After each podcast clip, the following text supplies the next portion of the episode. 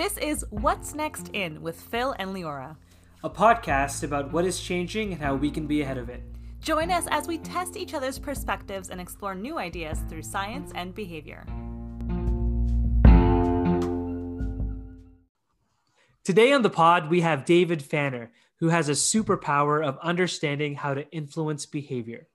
David is an expert in applied behavioral science, and he currently works at Ogilvy Consulting, one of the world's premier behavioral science firms. Hmm, I'm intrigued. Let's chat. All right, so today on the pod, we have David Fanner. David, we want to know all about you and your amazing work and your life. But as you know, the first question we always ask is Can you tell us what your name means? That's a nice question, actually. Um, and it's very much rooted in what um, Dale Carnegie says with his book, um, How to Win Friends and Influence People, which is um, always mention people's names. Um, people love that. If you can't get something through, just ask them to name it after them and they'll love it. So that's, that's brilliant. Amazing. Ego. Love it. Um, but I think I think David actually means beloved, which mm-hmm. I think may be biblical. but I did look into Fanner a few years ago and it actually means a winnower, who's a farmer, I think, who separates the wheat from the chaff, basically. Oh. Um, which was interesting. But what I found was more interesting was they were often tall people, and I'm quite tall. the fact that some website which just knows my surname sort of knew my genealogy and they're quite hairy as well, like I just thought like that was really interesting. Just from the name, potentially this could be passed down for generations. So, beloved farmer, I guess. I love it. That's awesome. that is so, so fascinating. And it's funny how they actually even know that you're tall. Now, I think something else that is interesting that I want to kind of jump into is a little bit about not just your background of your name, but the background of where you're from. Can you share a little bit about that? Sure. Um, yeah, so I was actually born in Zimbabwe um, in Africa, Southern Africa. Um, in 2000, yeah, but left there in 2004, so I was seven. Um, and as I just mentioned earlier, like I, I, quite like that because it means that when someone asks what's one interesting fact about you, you always have that one in your back pocket. um, so yeah, I, I, feel quite I feel quite privileged actually to have been born there to then have this because um, it's just a it's a nice experience to have gone from Zimbabwe, which is actually the 139th poorest country in the world, hmm, to the wow. UK. Um, which was the fifth richest until Brexit, and now we're the sixth richest. but, um, the less said, the better. Um, what are your memories, your earliest memories about Zimbabwe? What, when you think of that place and, and your childhood, what comes to mind? Honestly, this is this is the benefit of being under seven um, in in a dictatorship because it's not not a, not a well set up country um, at, at, the moment. Um, and for me, it was all good things to be honest. Um, but I think as I get older, I become more aware of these things like uh, so occasionally on like a Sunday afternoon, Dad would disappear for three hours, um, and it was go pick up pick up fuel um, because there were mm. fuel shortages or like bread or something. And um, I remember my parents taking me to church, and afterwards we'd go to the shop, and we all had to come in because there's only one loaf of bread per person, including the baby. Um, wow. So all of that stuff you don't really know as a kid. It's kind of like a it's just a cool place. It's where you live. Um, but Probably then you felt normal. Actually, like oh god, that's, that's quite bad. That actually, um, but I was seven, so it's all happy memories. So it's all good for me, I think. And so, why is it that you were born in Zimbabwe? This is always actually difficult to, for me to even get my own head around. But okay. essentially, like mum's mum was born in the UK, um, and then mum went out there. Dad was already there, and so there's been a generation or two there. Um, so my parents were born there. Um, so yeah, just pretty much parents. I think a generation or two must have come over, and then yeah, then we left in 2004, and now in the UK. You know, it's interesting, David, because both Leora and I are also immigrants to Canada. Um, mm. I, I, immigrated from um, the Philippines, and Leora, where did you immigrate from? I immigrated from Israel, so we're kind of all over the world here. I, isn't it interesting how I feel like our generation, or at least to me, it seems like it's the generation of globalization right? It's a generation of of people who have left their homes for better futures, and uh, we we have another podcast about this. But it's just I, I find it fascinating how um, many people that we talk to around our age range have similar stories in that regard. And I, I guess David, my question to you is: how has sort of you moving to the uk and and that you know how do how has your history shaped what you're doing now and can you tell us a little bit more about you, you know what you're doing today that is such a good question. Um, and it's one that i've thought about a lot actually. And this is why i feel actually very privileged to have had that experience because i think when you come from a place especially a low opportunity place to a high opportunity place i sort of feel like i'm being given a, a golden ticket to be honest. Um, it's very easy to dump on your own country. Um, uh, but then actually, when I when I think of you know the comparisons to other countries around the world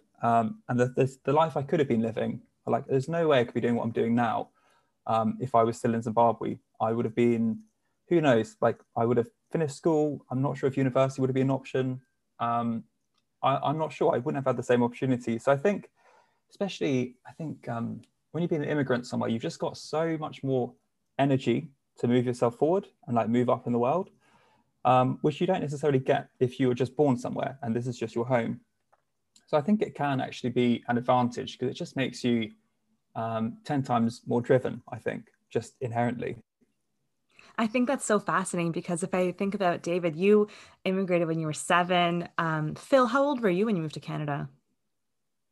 I was five years old and for me, I think I was just under five, like I must have been four. And it's funny that even just those few years of your life are so monumental in just having an understanding of what it means to live somewhere else. And you mentioned drive, which I think is so true. Like, I think that, you know, this was one in one of our previous podcasts where we say that, you know, for example, Phil and I also immigrated and we have this um, like almost this we understand this privilege we have. And so we feel driven and excited to kind of contribute back to the community and do all these different things and take all these opportunities. And it, it's just funny to hear that you know you have that similar perspective. And again you also immigrated relatively young as well so mm. that's fascinating to kind of compare all our quite different stories but hear kind of this like underlying thread i think it may be partly um, at least for me because you appreciate the sacrifice of your parents Absolutely. Make, yes. Like uprooting mm. your entire life to move thousands of miles to another place. Um, that that takes a lot. And you, I think, when you see someone, and then also when you arrive at the country, um, unless you've got a lot of help, it is a lot of hard work to like get yourself just to the like median level. Mm-hmm. Um, yes. So I think it's partly seeing that, just seeing someone model that behavior of if you move somewhere, you can improve yourself, but you have to work hard for it. Absolutely. And and it's it's so so true, you know, the idea that we um, respect our parents so much for being able to do this in a time where I always joke like there was no Google. You know, you, we for I mean for our for myself, my family didn't really speak the language when we moved. There was no Google. There was no Google Trends. Like No Google Maps. I can barely go to a different city without my Google Maps. So it's just um, incredible to think about. You know what uh, our parents must have gone through to uproot their life for this hope of a better future. Mm. Love yeah. that. So David, what what is your what is your better future? Like what, what have you um, what what are the goals that you want to to accomplish? And what are you doing right now that has you know made as you say you know the sacrifice of your parents uh, all that more sweeter? Because i so think deep. we all we're all doing stuff in mm that same regard. And um, yeah i'd love to just hear more about what you're doing right now. Yes I, I had the like very interested in design very interested in psychology um, and linguistics language, all of that stuff. Um, then I saw a TED talk by Rory Sutherland. Um, mm-hmm. David, for for our listeners, can you tell us who is Rory Sutherland and and why um, was it such a great TED talk? Well, he's the, the vice chairman of Ogilvy Group, um, and really he was spearheading this whole movement of um, behavioral economics, applied behavioral science, um, and just sort of bringing these worlds together: the design world, the psychology world, the business world, um, in a way that other people hadn't. Because um, it really, what I'm talking about is behavioral economics, which is quite an academic field, um, but really just bringing it into more practical ways to see that actually um, the greatest opportunities are psychological, not technological, um, which is not my phrase. This is his. Um, but I just love this talk of bringing these things together. And so for me, I think what we were talking about was what this meant from being in the UK versus somewhere else. And for me, it was like I got to first of all identify identify passion, but then also like have the opportunities to work towards it. Um, and so yeah, just like the books, the podcasts, meeting people, and it's pretty much been a five six year journey um, just gunning after this passion but like i wouldn't have had the opportunity to do that in another country potentially mm-hmm. it's, it's much harder to do these sort of pursue the things you really want to do with your life um, when you have to focus on like you know maslow's hierarchy if you imagine the, the lower levels of that and I guess just to quickly take a step back, you know, we talk about behavioral science and behavioral economics. And just for our listeners, what does that mean in your own terms? So, what is behavioral science? So, it's pretty much um, it's another word for psychology, like how our brains work. And I suppose it's, it's helpful to take it back to what it really is. And this is looking at people's behavior, how they really act, not how they say they act. So, mm. you may have someone say, Oh, I'm not looking for a relationship, not looking for anything yet they're opening Tinder 23 times a day. um, that is way more predictive of, of what they're really thinking. Um, so yeah, like looking at behavior, which I like because it's it's countable, you can see it, and it's really just seeing how how things where my interest with this is, is like how things in the environment influence your behavior because everything is having influence on your behavior. Um, and I'm just fascinated by that, how these smallest things can be just changing how you behave. So I guess to, to round that off, it's it's just behavior. It's just how stuff affects your behavior. Hmm. Great. And how do you use that? Like, how, what? Um, I'm, I'm so, first of all, I'm so curious about this because you know, being a scientist, I love the phrase that you said. Um, it's behavior, not technology. And I, I come from the technology world, and I've always told people and friends, you know, technology is almost the easiest thing. It either works or it doesn't work. You give enough time, you get enough money, you can make it work. But if you want to make an impact on the world on something like climate change, the harder things are, you know, finance and, and policy because they rely on behavior, they rely on influence and relationships and reputation and world events that are outside of your control, soft and hard, above, below the organization, all of these sorts of things. So I, I, I just want to know like how can you use this this understanding and the science of behavioral psychology to impact change? What does that look like? That's a good question. Um, I think it really goes back to the, the fundamentals and it's, it's understanding what's really going on um, in the situation. And like, I think there's, it's very much truth seeking. I think behavioral science, it's like not what people say, not what they think. It's like, what's the truth of it? And it, it sort of, it helps bridge the gap between intention and action because mm. we know that people want to make these changes, but we don't necessarily, we're not necessarily empathetic to why they can't make these changes, which may be because something is um, like we, we talk about the COM-B model. So to get any behavior to happen, we need capability, first of all. Um, people need to be able to do this behavior. Like, do they know how to do the behavior that we're asking them to do? Um, and they, so that's physical. Um, this was psych- psychological. Do they know it? But do they have the like the energy to be doing this? If, if you ask me to do something at 11:30 at night, I don't have the physical capability to do it. But then the aspect I think we focus on way too much is motivation, which is hmm. what we think because we go to like, oh, let's educate people, let's um, let's tell them why this is a good thing. But you're only hitting the motivation factors, which is maybe traditional advertising is, is where you're hitting with that. But then there's automatic motivation, which is like what's subconsciously influencing your behavior. Then the last one is opportunity. Um, if you want someone to do a behavior, do they have the the physical opportunity? Is there something in the environment which is actually making this really easy or really hard to the behavior? If you're trying to stop smoking, but there's loads of um, other smokers around there, that's really difficult for you. If, if everyone in your office goes out for a smoke and you're the only one there um, sitting at the, at the table, um, that's, that's difficult. It's, it's really hard to tell people to, to change their behavior there. But also, if you're just if it's surrounded by ashtrays everywhere, which are just facilitating this behavior, Mm. I think that's where it starts. It starts by understanding, like, okay, what's really going on, and being empathetic to why people aren't doing it. Because it, you can ask people to do stuff, but they need the other things around them to be able to do these things. So I think it probably starts from a place of um, empathy, um, to, to be honest, to begin with. I love that you say that because I think empathy really is like to your point, like the, the key to understanding how to drive change. I come from, you know, a number of years working in change management consulting. And oftentimes I find you're just throwing, you know, plans and strategies and meetings when really the fundamentals that you need to think about when you're driving behavioral change is understanding behavior itself, which so, so many mm. people just assume they don't need to do, or it's too complex, or we can just throw plans and people will just follow mindlessly and change behavior. So behavioral applications in science is just so crucial. And I'm seeing it become so much more popular, especially in the last few years of, um, you know, this field. So it, I want to dive in a little bit on something that you said, which is on the government piece of it uh, a, simpler tax form. This is hitting close to home because I just did my taxes. mm. I just use an I use an app. It was great. It took me 15 minutes, and I was I was done with my day. Um, when you think about taxes, or when you think about governments, when you think about these large institutions that have been around for a very long time, where they've been building concepts over concepts, um, amendments over amendments, how do you simplify something that's complex? How do you apply design and, behavioral you know, science to try and streamline something which in, is almost inherently complicated? Is that even possible?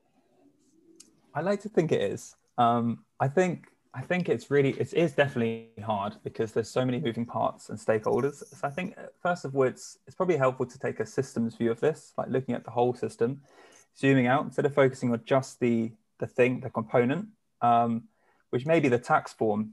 You think naturally that's where we should focus, but we may actually need to zoom out a little bit and find that it's actually something further upstream, which is maybe um, when you when you sign up to a business, um, is there some pre-filled tick box, or is, are there are there other places where people are filling in the same information that we could just be like using that information better? Like I know that the censuses are going on around the world right now, and the UK uses one, but other countries now are starting to not um, do a census because they can kind of patch together the data from another source. Hmm. But I think, yeah, I think zooming out would be one way, but ultimately you want to like do a some sort of behavioral audit where you you find all the friction. Where, where's the pain happening in this? So maybe like plotting. If you ask scope for just a, one piece of it, just plot where's all the pain. You know, find hundreds of pain points across there. Like mm-hmm. whether it is it's, it's socially difficult or whether it's like ambiguity in the process where there's like too many things that's just too complicated. And like uh, one thing i've recently learned about is conditioning for complexity. Um, you can you can get people to complicated behavior but you have to start them with a simple behavior. And maybe it's just too much throwing an entire tax form at them to start with because it's just it's 50 things to do 50 things mm-hmm. to think about. They can't handle it. So i think just to summarize that it's probably zooming out and looking at the system and finding out where you should be intervening because things over here influence other things over there. Mm-hmm, mm-hmm. And then I think it's just a process of, of audit, like find every reason why people aren't doing it and then try design, try just to solve those things basically. That's fascinating. It really kind of comes down to eh, just understanding behaviors and problem solving for for better design, which is so fascinating. Is that kind of the type of work that you're now doing day to day? Yes, it, it is. Um, it is, and this is why it's why I'm, I'm really happy to be honest because it was a passion I identified, and I worked really hard towards it. And I now work at my dream company, which is Ogilvy Consulting Behavioral Science Practice. It was used to be called Ogilvy Change, um, and I get thrown these challenges every day. Like, uh, has to be careful confidentially. Confidentiality sure. agreements. Um, Want to get in trouble? but like one thing, for example, I'm working on is how do we design better design bread packaging to decrease food waste um, mm. is a really interesting challenge because it's it's just one piece of the puzzle. Like it won't solve the problem, but food waste is so much worse than plastic and other things. Because mm-hmm. if you mm-hmm. think of like the lettuce you have, that's um the plastic we get very upset about, but actually binning the lettuce is 15 times worse for CO2 than the plastic. So with for this, it's like, how do we get people to like value the last slices? Because you've got so much excitement for your loaf of bread at the start, and then by the end, you're like, I don't really care. Um, it's just it's there. It's not as appealing. So like, how do you what do you do with design to um to do that? Just trying to think. Another another client I've got right now um, is meal kits, and it's a really interesting. It's a set of behaviors because how it's a subscription model. So like, people you're helping them cook, but then you train them to cook, and then they could just drop your product if they want because you've that happened to, to me. Now. That exact that exact thing really? happened to me. we should talk because you you be a good research study. Absolutely. um, so a, bunch of challenges. Um, yeah, so so many challenges to be honest. Hmm. That's fascinating, and it, it's it's interesting to hear how there's so many applications, and food waste being such you know an important world um, I guess tragedy that happens. There's so much food going to waste, and oftentimes, to your point, people think about, you know, the plastics or this or that, but not many people are speaking about the, you know, the, the behaviors behind it. How do we just kind of inherently change human behavior so people are thinking about it differently, and in turn reducing food waste, which is so fascinating. And I guess this is maybe a good transition point to think about you know what's next in the field of behavioral science? So we've talked about so many different things and you know how behavioral science has really come up in the last few years and you're working at ogilvy which is a you know one of one of if not the best um, you know behavioral science consulting firms. And what are you seeing are kind of the trends of what's going to be coming up next in the field of behavioral science? Like what's what's next? That's a big question that.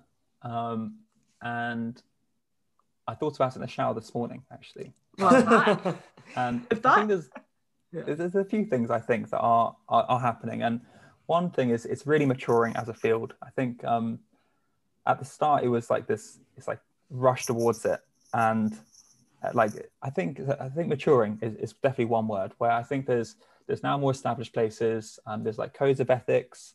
There's now more regulation in it. Like there's now GAABS, which I, I forget what the acronym is for, but they're basically helping to like um, just keep us on track with this because we are influencing behavior here. And like any superpower, that can be used for good or for bad. So it's good mm-hmm. to have mm-hmm. these code of ethics. I think it's it's not just um, run away because you can get some really unethical design out there which no one wants. Um, it's even bad for business. Like if you're on a, a booking website, like for, for hotels and stuff, and there's just a million different call to actions, they're pressuring you to buy, and you don't know what you've done and you regret you've what you've done.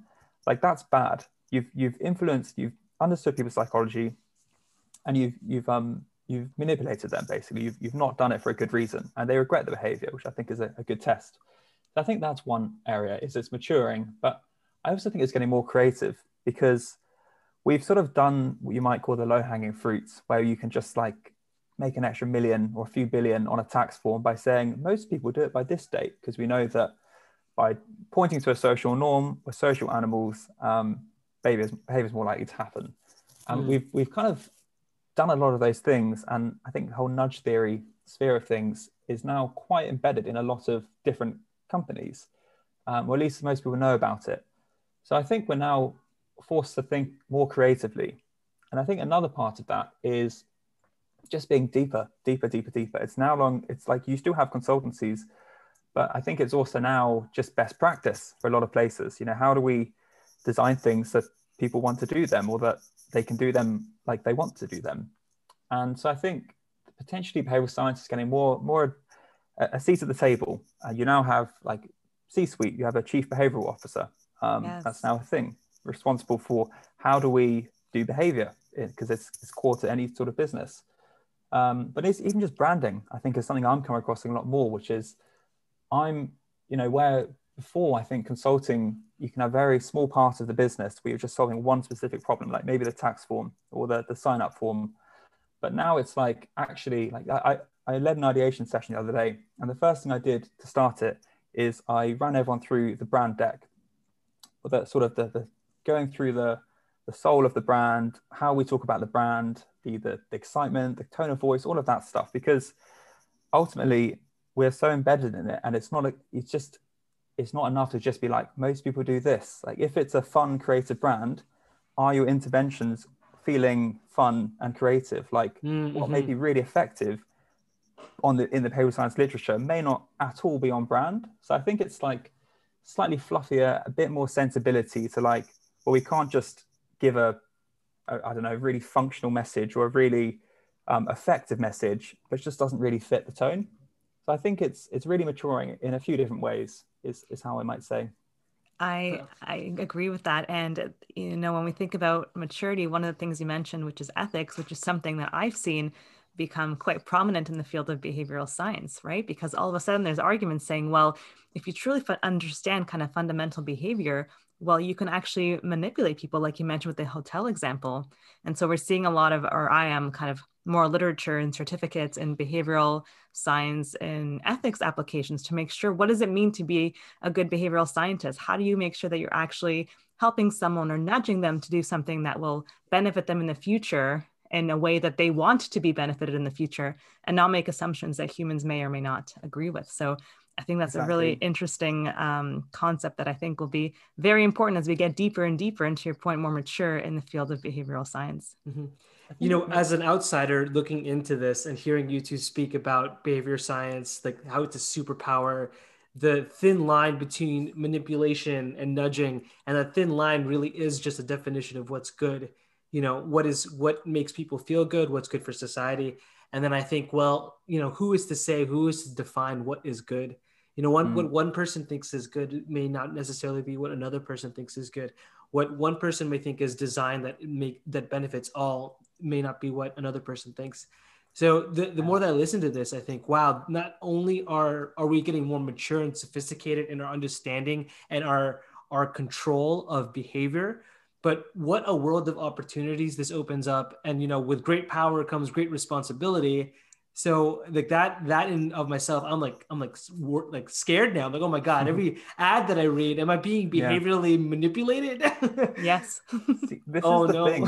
Like I, I i think about this a lot. And when i was at uni sort of gunning towards this i i did a big essay on this. And i was like because i wanted to explore this. And i wanted to talk to people in the field but like um that what you're doing here uh, not just how do you sleep at night but like what's your justification like what's the because I, I think it can be a, it can be amazing, can be very powerful, um, but I think people can get a bit um, bit funny about this. So I really want to get to the bottom of like what is the ethics of influence, and a few things I came across. And the first one is um, like there's no such thing as neutral design. No matter what you do, you're always going to be influencing behavior. So the example I like to give, um, which comes from Nudge, is uh, the din lady um, or the catering person.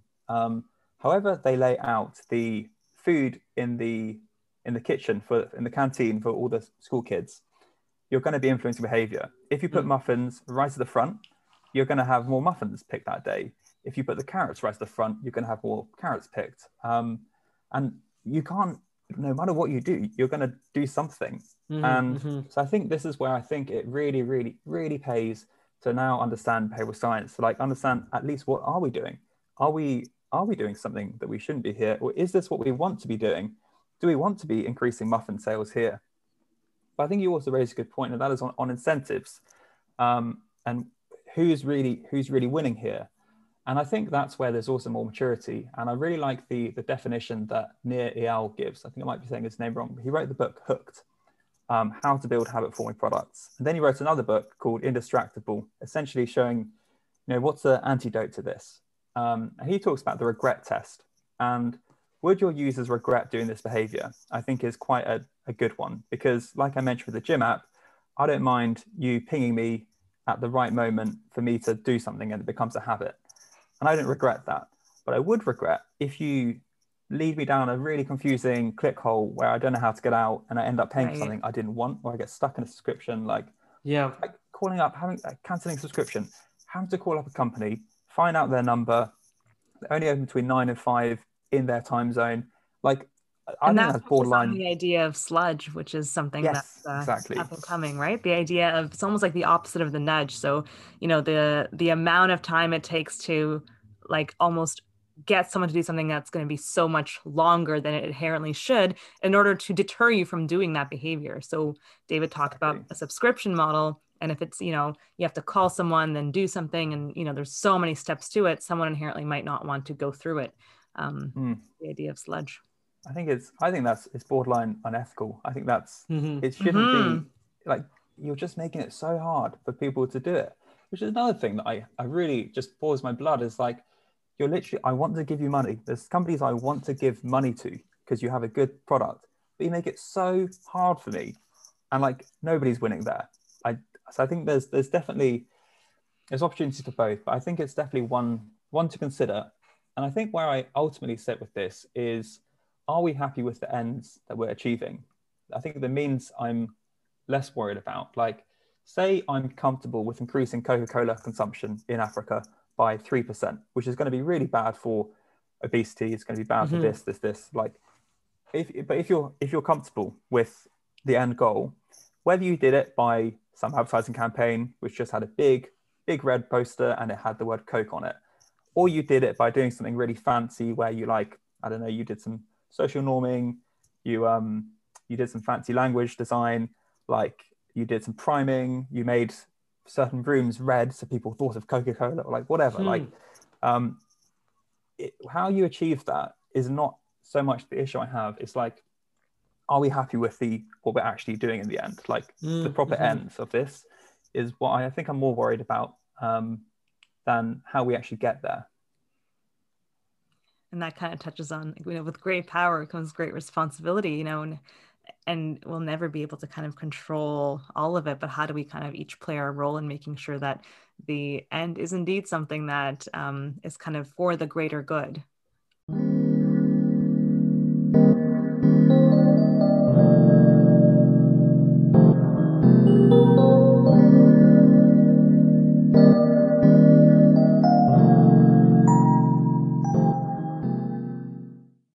This week, we talked with David Fanner about his journey towards becoming the behavioral scientist he is today. We talked about how having the unique experience of living in Zimbabwe for the first few years of his life have provided him with a strong appreciation for the life he lives now in the UK. We also talked about how people focus too much on the motivation when looking to change behavior, when we should really be thinking about the social cues that people are exposed to that truly drive behavioral change. Our What's Next in was as behavior science has matured as a field, it has become critical to understand the ability to alter human behavior and its deep ethical challenges, and how applying changes in how humans make decisions has consequences. And it's up to us as a society to recognize right from wrong. What do you think is what's next in the way your decisions will be influenced?